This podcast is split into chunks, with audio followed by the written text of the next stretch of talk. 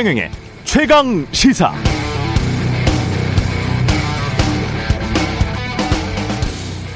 네, 이렇게 북한이 미사일 쏘고 나면 우리는 어떻게 대응해야 하나 늘 고민입니다. 지난 문재인 정부에서는 최대한 군사적 대응 자제하면서 북한을 비핵화의 장으로 이끌려고 했고 이번 윤석열 정부에서는 당신들이 쏘면 우리도 쏜다 이렇게 대응하고 있습니다. 물론 윤석열 정부도 대화의 문은 언제든 열려 있다는 것을 강조하고는 있으니까요. 북한이 달라진 한국 정부의 대응 방식이 어떻게 태도 변화를 보일지는 좀 더 지켜봐야겠습니다만 다만 이 근본적인 질문만은 절대 놓쳐서는 안 될 것 같습니다. 윤석열 정부가 한미 동맹을 더욱 강화하고 대규모로 한미 연합훈련을 하고 북한이 미사일 쏘면 우리도 쏘는 방식으로 대응하는 목적. 그 목적은 그렇게 함으로써 북한의 무모한 도발을 억제해서 한국민, 우리나라 국민을 더 안전하고 평화롭게 지킬 수 있다는 것이겠죠. 설마 대내외적으로 북한에게 그냥 강경하게 보이는 것. 결과적으로 그래서 남북대체 긴장 상황을 더 악화시키는 것이 목적은 아닐 겁니다. 윤석열 정부의 정책들이 한반도 평화 유지를 위한 것이리라 믿습니다. 네, 안녕하십니까. 6월 7일 세상에 이익이 되는 방송 최경련의 최강시사 출발합니다. 저는 KBS 최경련 기자고요. 최경련의 최강시사 유튜브에 검색하시면 실시간 방송 보실 수 있습니다. 문자 참여는 짧은 문자 50원, 기본자 100원이 드는 샵9730 무료인 콩 어플 또는 유튜브에 의견 보내주시기 바라고요.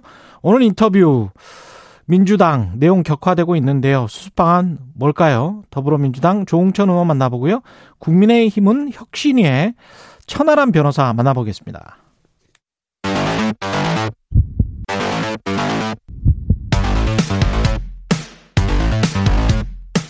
오늘 아침 가장 뜨거운 뉴스 뉴스 언박싱 네, 뉴스 언박싱 시작합니다. 민동기 기자 김민아 시사평론가 나와 있습니다. 안녕하십니까? 안녕하십니까? 예, 현충일 추념사 관련해서 대통령의 간단하게 짚어보겠습니다. 그러니까 윤석열 대통령이 어제 이제 현충일 추념사 에 네. 이제 에서 북한의 핵미사일은 한반도는 물론 동북아 세계 평화를 위협하는 수준에 이르고 있다. 그래서 어, 북한의 어떠한 도발에도 단호하고 엄정하게 대처할 것이다. 이렇게 강조를 했는데요. 음. 어, 이 내용과 함께 이제 제복 입은 분들의 실질적으로 대우를 받는 그런 이제 국가를 만들겠다라고도 이 보훈 정책에 대해서도 이제 입장을 좀 명확히 했습니다. 근데 이제 언론이 포커스를 맞추고 있는 지점들을 보면 어, 가장 많이 이제 좀 평가가 되는 게, 어, 윤석열 대통령이 6.25 전쟁은 이제 공산 세력의 침략이다, 이렇게 규정을 한, 한 이 대목에 대해서 좀 관심이 좀 집중이 되는데요. 예. 이 추념사의 시작 부분을 보면은 어, 이 서울 현충원에는 대한민국 독립을 위해 투정한 순국 선열과 공산 세력의 침략으로부터 자유 대한민국을 지킨 호국 영령들 그리고 목숨을 바쳐 국민의 생명을 지킨 분들이 함께 잠들어 계신다 이렇게 표현을 한 겁니다. 음. 이게 어, 공산 세력의 침략이라는 표현은 사실 역대 정부에서도 이제 이 최근까지 최근에 쓰지 않았던 표현들이기 때문에 예. 이전에 보수 정부에서도 쓰지 않았던 표현이기 때문에 이게 좀 지나치게 좀 이념적인 접근을 대통령이 한 그런 발언 아니냐라는 비판이 한쪽에서 나오고 있는데요. 음. 어, 그리고 여기에 더불어서 과거의 보수 정부가 원칙적 수준에서라도 대화, 통일, 평화 이런 언급을 한 것과는 달리 북한을 향해서 대화나 평화를 촉구하는 메시지가 좀 없었기 때문에 이런 점은 좀 아쉽다. 이런 반응이 나오고 있습니다. 외국 언론에서 이런 지금 사- 한반도의 상황을 어떻게 보는지도 좀 유심히 관찰해 봐야 될 것 같고요. 공산 세력의 침략은 맞죠. 맞- 그건 맞는데 역사적 사실이긴 한데 한국과 북한이 너무 대립적인 구도로 나가는 것에 관해서 남의 나라 이야기라고 분명히 보고 있거든요. 음. 그래서 남의 나라에서 미사일 서로 쏘고 그러면 그 사람들은 뭐 되게 재 어떤 의미로서는 재밌어해요. 우리 마치 클릭수 높이는 것처럼 물론 마음속은 그렇지 않겠지만 따뜻한 인류애가 있다라고 보긴 하지만 그럼에도 불구하고 좀 선정적인 기사들이 굉장히 많이 나가고 그 배경과 평화 유지를 위한 어떤 마음이 기사에 잘 안 담깁니다. 거의 대부분의 기사들이. 그런 것들이 한국 언론에도 전염되고 있는 상황. 혹시 보수 정권에서 늘 그랬듯이 특히 박근혜 정권에서 그랬었거든요. 박근혜 정부 때. 그런 상황으로 가면 안 됩니다. 우리한테 좋을 게 하나도 없습니다. 참고로 문재인 예. 정부에서 음. 지난해 1년 전에 이 현충일 추념사에서는요. 음. 문재인 전 대통령이 북한을 직접적으로 언급은 안 했습니다. 네. 예, 이게 굉장히 큰 차이점인 것 같습니다. 근데 이 음. 공산 세력이라는 표현에 대해서 잠깐 뭐 말씀을 드리면은 예. 이게 뭐 우리가 공산주의를 얘기하면 안 된다 뭐 이런 게 아니고 또 네. 무슨 뭐 이 한국 전쟁의 뭐 이런 본질을 뭐 우리가 뭐 외면하자 이런 게 아니라 예. 일반적으로 공산 세력 이렇게 하면은 이게 북한의 어떤 침략 이런 것에 더불어 가지고 중국하고 러시아까지 다 포함하는 그런 냉전적인 구도를 얘기하는 거거든요. 아, 그렇죠. 그, 그 포인트는 중요하네요. 그렇죠. 음. 근데 예. 이제 지금 상황이 지금 현재 국제 정치로 봤을 때. 그렇죠. 예. 이제 북한이 미사일 쏘고 이런 거에 대해서 미국이 유엔 안보리에서 이제 지난번에 ICBM 포함한 미사일 발사에 대해서 대북 제재를 하자고 그랬는데 음. 중국 러시아가 사- 이 안보리에서 반대를 해가지고 무산됐어요. 근데 거기에 대해서 그걸 알면서도 대북 제재를 강행하려고 했던 이유는 중국하고 러시아가 북한하고 한편 먹고서는 이게 우리하고 이렇게 대결하는 대립하는 거다 한미라고 그렇지. 이 구도를 계속 만들어가는 건데 음. 이 구도 속으로 이제 일부분 지난번에도 말씀드렸듯이 우리가 일부분 이제 발을 걸칠 수밖에 없는 신세긴 합니다만 음. 적극적으로 우리가 이 부분으로 계속 이제 파고 들어 갈 수밖에 없는 그런 것들을 계속 이제 강화하는 거는 또 우리 국익하고 충돌하는 부분이 있을 수가 있기 때문에 그렇습니다. 좀 신중할 필요는 있겠다 이런 네. 지적이 나오는 거죠. 그리고 화물연대가 오늘 총파업을 했고요. 정부는 무관용 원칙으로 대응하겠다. 오늘 0시를 기점으로 총파업에 돌입을 했습니다. 일단 총파업을 왜 돌입을 하느냐? 예. 가장 큰 이유는 안전 운임 일몰제 폐지가 이제 가장 큰 것 같습니다. 약간 배경 설명이 필요한데요. 그동안 화주와 운수 사업자들이 일방적으로 이 화물 기사들의 운임을 결정을 해왔거든요. 근데 그러다 보니까 유류비라든가 부품비, 감가상각비 등을 고스란히 떠안게 되지 않겠습니까? 예. 그러다 보니까 이제 과적, 과속 운행에 내몰린다는 그런 지적을 받아왔고요. 그래서 적정한 운임 보장을 위해서 안전 운임제 도입을 주장을 했고 이걸 문재인 정부가 안전 운임제를 국정 과제로 추진을 하면서 음. 2018년에 에, 화물 운수법이 통과가 됩니다. 그래서 이 법에 따라서 운임이 화물 차주, 운수 사업자, 화주, 공익위원이 참여하는 안전 운임 위원회에서 매년 결정이 되었습니다.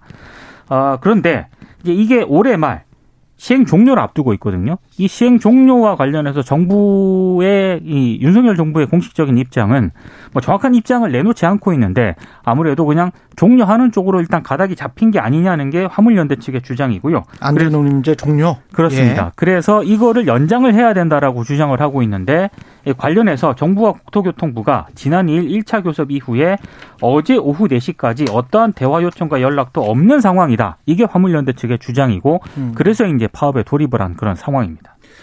그러니까 이게 안전운임제라는 게 지금 말씀하셨듯이 이제 이 과속이라든가 과적이라든가 이런 게 계속 문제가 되니까 이 부분과 관련된 비용을 화주가 일부 부담하는 걸로 하고 이 그렇죠. 적정선을 결정해서 이것보다 낮은 운임을 주는 화주에 대해서는 과태료를 물릴 수 있도록 하는 이런 제도거든요. 그렇죠. 근데 이게 애초에 도입 취지가 굉장히 논쟁적이었기 때문에 이, 이, 당, 이 당시에 이제 2018년에 논의할 때도 컨테이너, 시멘트 운송 차량에 한해 적용하는 것이고, 그 다음에 이제 올해 말까지 일, 일단은 일종의 이제 시범 시시처럼 해서 이 올해 말에 이제 일몰되는 걸로 하자라고 합의를 한 거예요. 특히 이제 컨테이너나 시멘트 같은 경우에는 화물차 운전 하는 화물 노동자가 자기가 임의로 뭐 예를 들면은 이렇게 어 내가 더 실어야겠다라고 생각해서 더 싣는다든지 이런 게 불가능한 거예요. 불가능하죠. 음. 그런데 이제 여기에 이제 과적이라든가 또 과속 문제 이런 것들이 이제 걸리면 그게 이제 화물차 기사의 책임으로 얘기를 할 수는 없기 때문에 결국 이게 화주 책임이다라는 것에 연장선에 나오는 논의인 거거든요, 이게. 그래서 이 부분과 관련돼서는 사실 이게 실효적이냐 효과가 있느냐 뭐 안전운임제 도입한다고 해서 과정이나 과속 문제가 뭐 해결됐느냐 뭐 여러 가지 논점들이 있겠습니다만 결과적으로는 이런 거라도 도입을 해서 화물 노동자들의 어떤 부담을 좀 줄여줘야 된다라는 논의는 이제 꾸준히 이어져 온 거죠. 그래서 이게 지금 이제 파업의 쟁점은 안전운임제인데 이 안전운임제뿐만이 아니라 전반적으로 이제 화물 노동자들이 특수고용 상태이기 때문에 음. 노동자성을 전혀 인정받지 못하고 있는 상황에서 사실은 오는 문제거든요.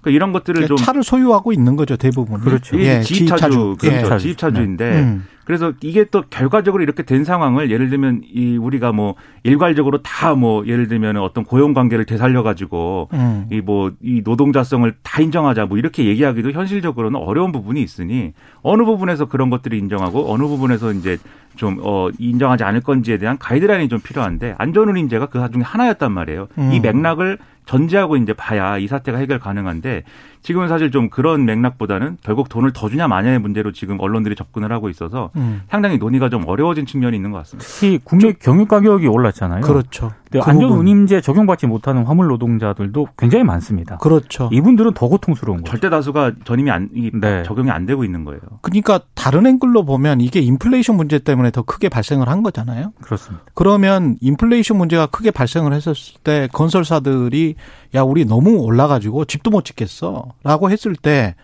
서울시랄지 정부에서 뭐라고 했습니까? 아 인플레이션 때문에 어쩔 수 없는 측면이 있기 때문에 그거는 올려줘야 된다. 올려줄 필요가 있다. 그러나 너무 지나치게 올리는 거 그래서 뭐 과다하게 어떤 수익을 챙기는 거는 그거는 막도록 하겠다. 이게 지금 순서였잖아요. 말의 순리였거든요. 그럼 건설사들 굉장히 큰 건설사들에 관해서는 그렇게 이야기를 하고 기업들에 관해서는 그렇게 이야기를 하고 이게 일종의 이제 중소상공인들 플러스 특수 고용직 노동자들 그다음에 그냥 노동자들 뭐 이런 상황인 거예요.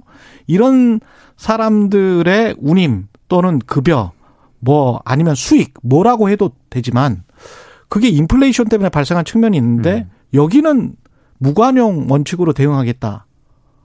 이거는 뭐 뭔지 모르겠어요. 이, 이게 어떤 쪽은 상생이고 건설사는 상생이고 이 사람들은 상생하면 안 됩니까? 그래서 지금 윤석열 정부가 네. 어, 규제 완화 정책을 지금 추진 중이지 않습니까? 음. 그래서 이제 친기업 성향을 보이고 있다라는 평가도 받고 있는데 예. 이번 화물연대 파업에 대해서 어떻게 대처하는지가 윤석열 정부 노동 정책을 판가름하는 어떤 시금석이 될 것이다라는 게 언론들의 전망입니다.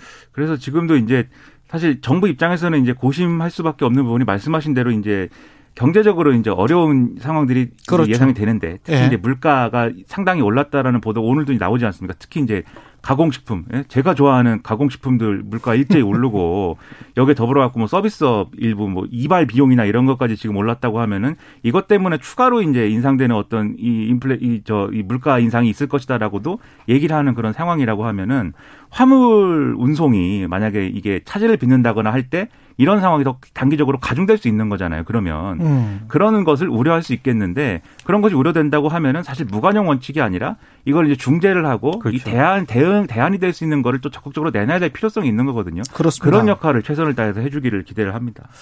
그리고 한국 GDP 대비 가계 부채가 세계 36개국 중 1위.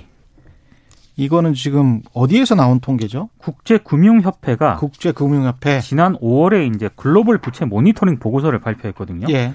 올해 1분기 한 한국의 GDP 대비 가계 부채 비율이 104.3%입니다. 음. 36개국 가운데 가장 높았습니다. 그리고 가계 부채가 국내 총생산을 넘어선 나라가 조사 대상 국가 가운데 한국이 또 유일했다고 합니다. 예. 물론 지난해 1분기와 비교했을 때 이 가계 부채 비율이 0.7%포인트 낮아지긴 했거든요. 그런데 우리가 0.7%포인트 낮아졌을 때 다른 나라들의 축소폭은 굉장히 큽니다.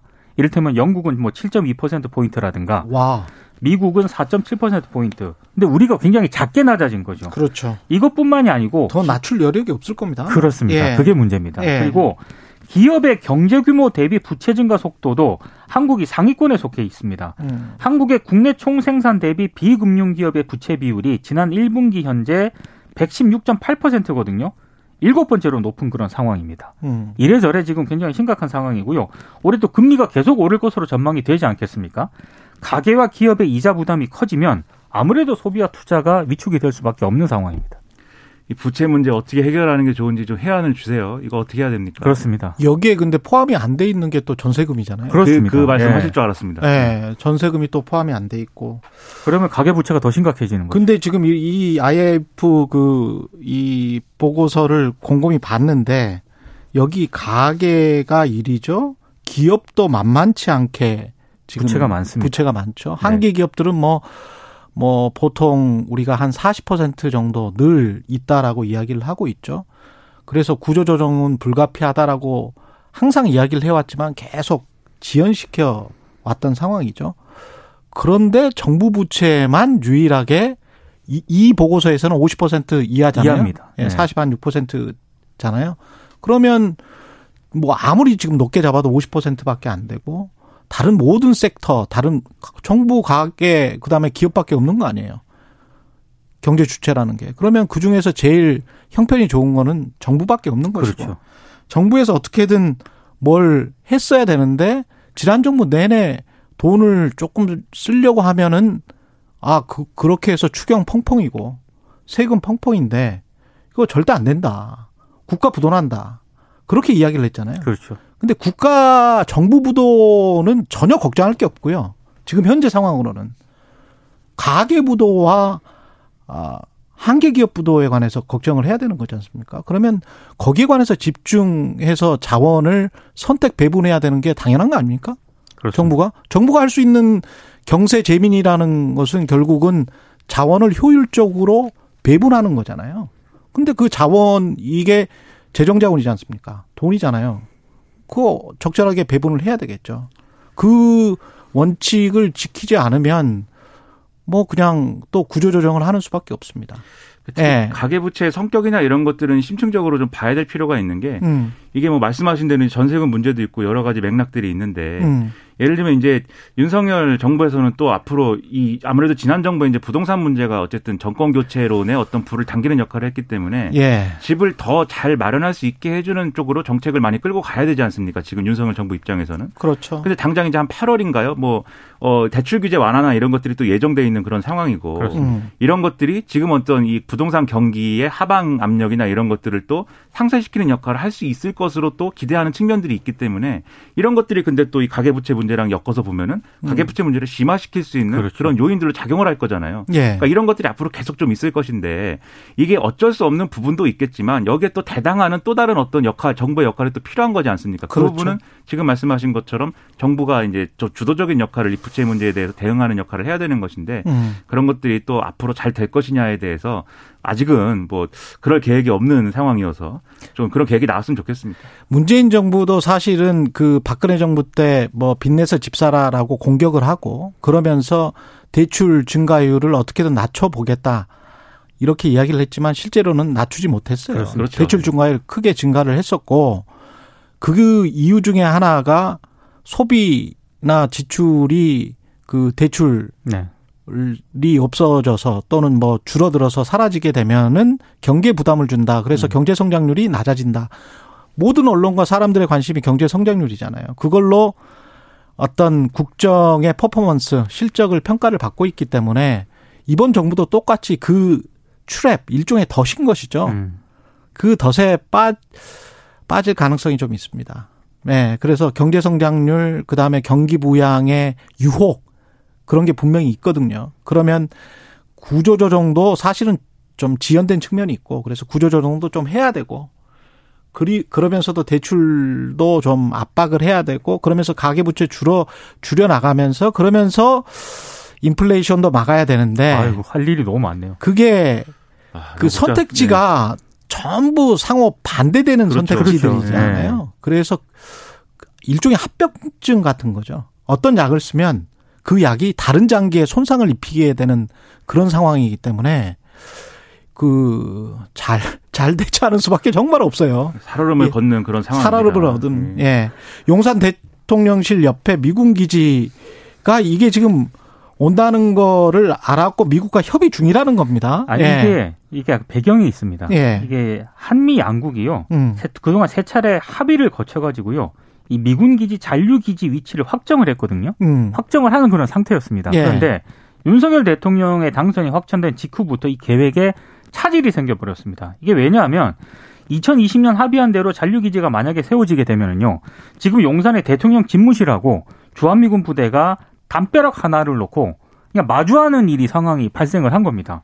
근데 이게 대통령 집무실 인근에 미군 부대가 상주하는 나라가 없잖아요. 그러다 보니까 이게 뭐 도감청 문제 등의 문제도 발생할 수 있고 그래서 이런 문제들 때문에 지금 정부가 잔류 기지를 대체할 장소를 물색하는 쪽으로 이제 협상을 시작을 했다는 그런 내용인데 문제가 좀 있습니다. 왜냐하면 이게 우리 측 사정 변경으로 부지를 새로 찾아야 되는 그런 상황이지 않습니까? 예. 그러다 보니까 수천억으로 추정되는 이전 비용 대부분을 혹시 우리 정부에서 좀 부담을 해야 되는 것 아니냐 이런 우려가 하나 나오고 있고요. 음. 그리고 뭐 각종 편의 시설이라든가 기반 시설도 모두 새로 깔아줘야 되고 그리고 만약에 이전 부지가 정해지게 되면 그 지역에 거주하는 주민들의 재산권 침해도 생길 수 있지 않겠습니까? 이런 복잡한 문제들이 생길 수 있기 때문에 굉장히 좀 문제가 좀 우려가 된다라고 하는 게 일부 언론의 보도 내용입니다. 예. 그 제일 좋았던 거는 이제 이런 걸 이런 문제 이런 쟁점들을 어느 정도 다 해소한 상태에서 집무실 이전을 하는 게 제일 좋았을 것 같은데 그렇죠.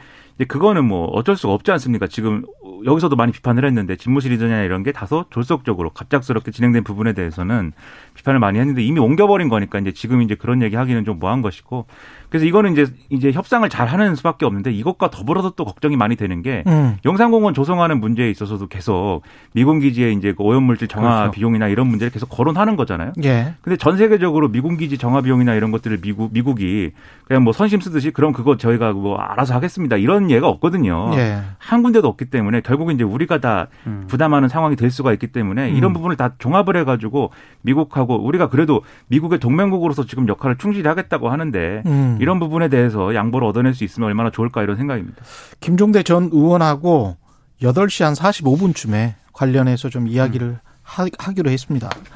그리고 정진석 의원과 이준석 대표 관련해서 이준석 대표가 자기 정치를 하고 있다? 이렇게 지금 비판을 하고 있는 겁니까? 그러니까 정진석 이준석 의원이? 대표가 혁신이 예. 출범을 시키고 음. 우크라이나 방문을 한 거를 정진석 의원이 자기 정치한다라고 비판을 했고요. 예. 그리고 권성동 원내대표도 혁신이 관련 질문에 좀 성급한 측면이 있다. 혁신이 출범부터 발표를 하고 인적 구성하고 논의 대상을 나중에 결정하는 건 앞뒤가 바뀐 측면이 있다. 이렇게 이준석 대표를 공개적으로 비판을 했습니다. 음. 그러니까 여기에 또 이준석 대표가 우크라이나에 가 있는데 SNS에 어차피 기차는 갑니다. 이렇게 글을 썼거든요. 그러니까 아무래도 어, 혁신의 방향으로 간다는 그런 의미로 일단 해석이 되고 있고요. 결국에는 이분들이 왜 이러느냐가 이제 관심 아니겠습니까? 그렇죠. 결국에는 어, 여권 권력 투쟁이 시작이 됐다라고 하는 게 대다수 언론의 해석이고요. 참고로 전징석 의원은 당권 주자로 분류가 되고 있습니다. 음. 이준석 대표도 이제 어, 지방선거 이후에 주도권을 잃지 않으려고 여러 가지로 지금 이런저런 시도를 하고 있는 거 아니겠습니까? 예. 그러니까 이제 하나는 이제 결국에는 여권 권력 투쟁의 서막이라는 거고 또 하나는 이준석 대표와 윤핵 간의 2차전 성격도 좀 있는 것 같고요. 예. 다른 당권 주자들도 지금 여러 가지 좀 움직이고 있거든요. 이를테면 어, 김기현 의원 같은 경우에는 당내 의원 모임을 새로 구성하고 지난 3일부터 또 가입 신청을 받고 있다라고 하고요. 음. 안철수 의원도 지금 어, 정책 포럼을 개최하면서 당내 지평을 넓혀갈 그런 계획이라고 하는데 전체적으로 보면은 이제 에, 주요 당권 주자들의 움직임이 시작이 됐다 이렇게 보시면 될 것 같습니다. 그러니까 지금 뭐 24일에 당 윤리 전체 회의가 예정이 돼 있는 거잖아요. 그리고 여기서 이제 이준석 대표권을 논의를 하는 건데 당 대회에서 나오는 얘기들을 보면은 어제 성일종 의원처럼 이제 아 이거 뭐이 음, 선거를 두 번이나 대승한 대표를 그렇게 어, 흔드는 것은 적절치 않다 이런 의견도 있지만 그래도 여기서 뭔가 결론이 뭔가 나오지 않을까라고 하는 얘기도 있는 것 같아요. 그래서 예를 들면은 이게 뭐 어 이 어떤 품위 유지 의무 위반이라든가 이런 해- 거에 해당하는 문제이기 때문에 아무리 양보를 해도 당원권 정지라든가 이런 것 이런 징계는 불가피한 거 아니냐 이런 얘기가 막 나오거든요 지금 언론 통해 아, 가지고 그래요? 네. 그런 얘기도 있는 거죠 반대 얘기도 분명히 있습니다. 반대 이게 어제 성일종 의원은 그렇죠. 전혀 아니다. 이렇게 그렇죠, 이야기하고 그렇습니다. 네. 예. 그러다 보니까 지금 당권 주자들도 예를 들면 이준석 대표 임기가 채워지면은 내년 6월에나 사실 전당대회고 그렇죠. 그러면 이제 내년에나 들어가서나 이렇게 막 활발하게 움직이는 건데 다들 이제 혹시 하고 있는 것이고 음. 그 전체 전초전이 지금 벌어지고 있는 거거든요.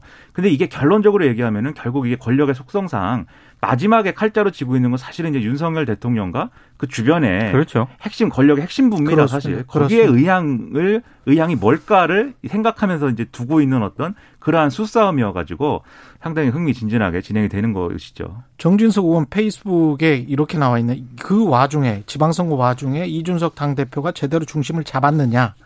국민의힘은 윤석열 대통령에게 큰 빚을 졌습니다. 국민의힘이 그 빚을 갚는 길은 여당으로서 굳건하게 윤석열 정부를 뒷받침하는 일이라고 저는 생각합니다. 그러니까 이제 정진석 아. 의원 등은 예. 이준석 대표가 윤석열 대통령하고 코드 안 맞는다 이제 이거 지적하는 거고 그런 것 같아요. 약간. 그리고 예. 이준석 대표는 나는 혁신을 하려고 하고 시스템 공천 앞으로 할 것인데 공천권 노리고 지금 당 대표직 노리면서 음. 윤핵관들이 움직이고 있는 거 아니냐? 그거 잘 되겠느냐? 이렇게 반격하고 있는 거거든요. 본질이 그것인지는 아직은 잘 모르겠습니다. 본질이 예. 그거라기보다는 네, 다른 쪽에 있지 않을까라는 생각도 좀 듭니다. 예. 좀더 지켜보죠. 뉴스 언박싱 민동기 기자 김민아 평론가였습니다. 고맙습니다. 고맙습니다. KBS 일라디오 최경영의 최강 시사 듣고 계신 지금 시각 7시 44분입니다.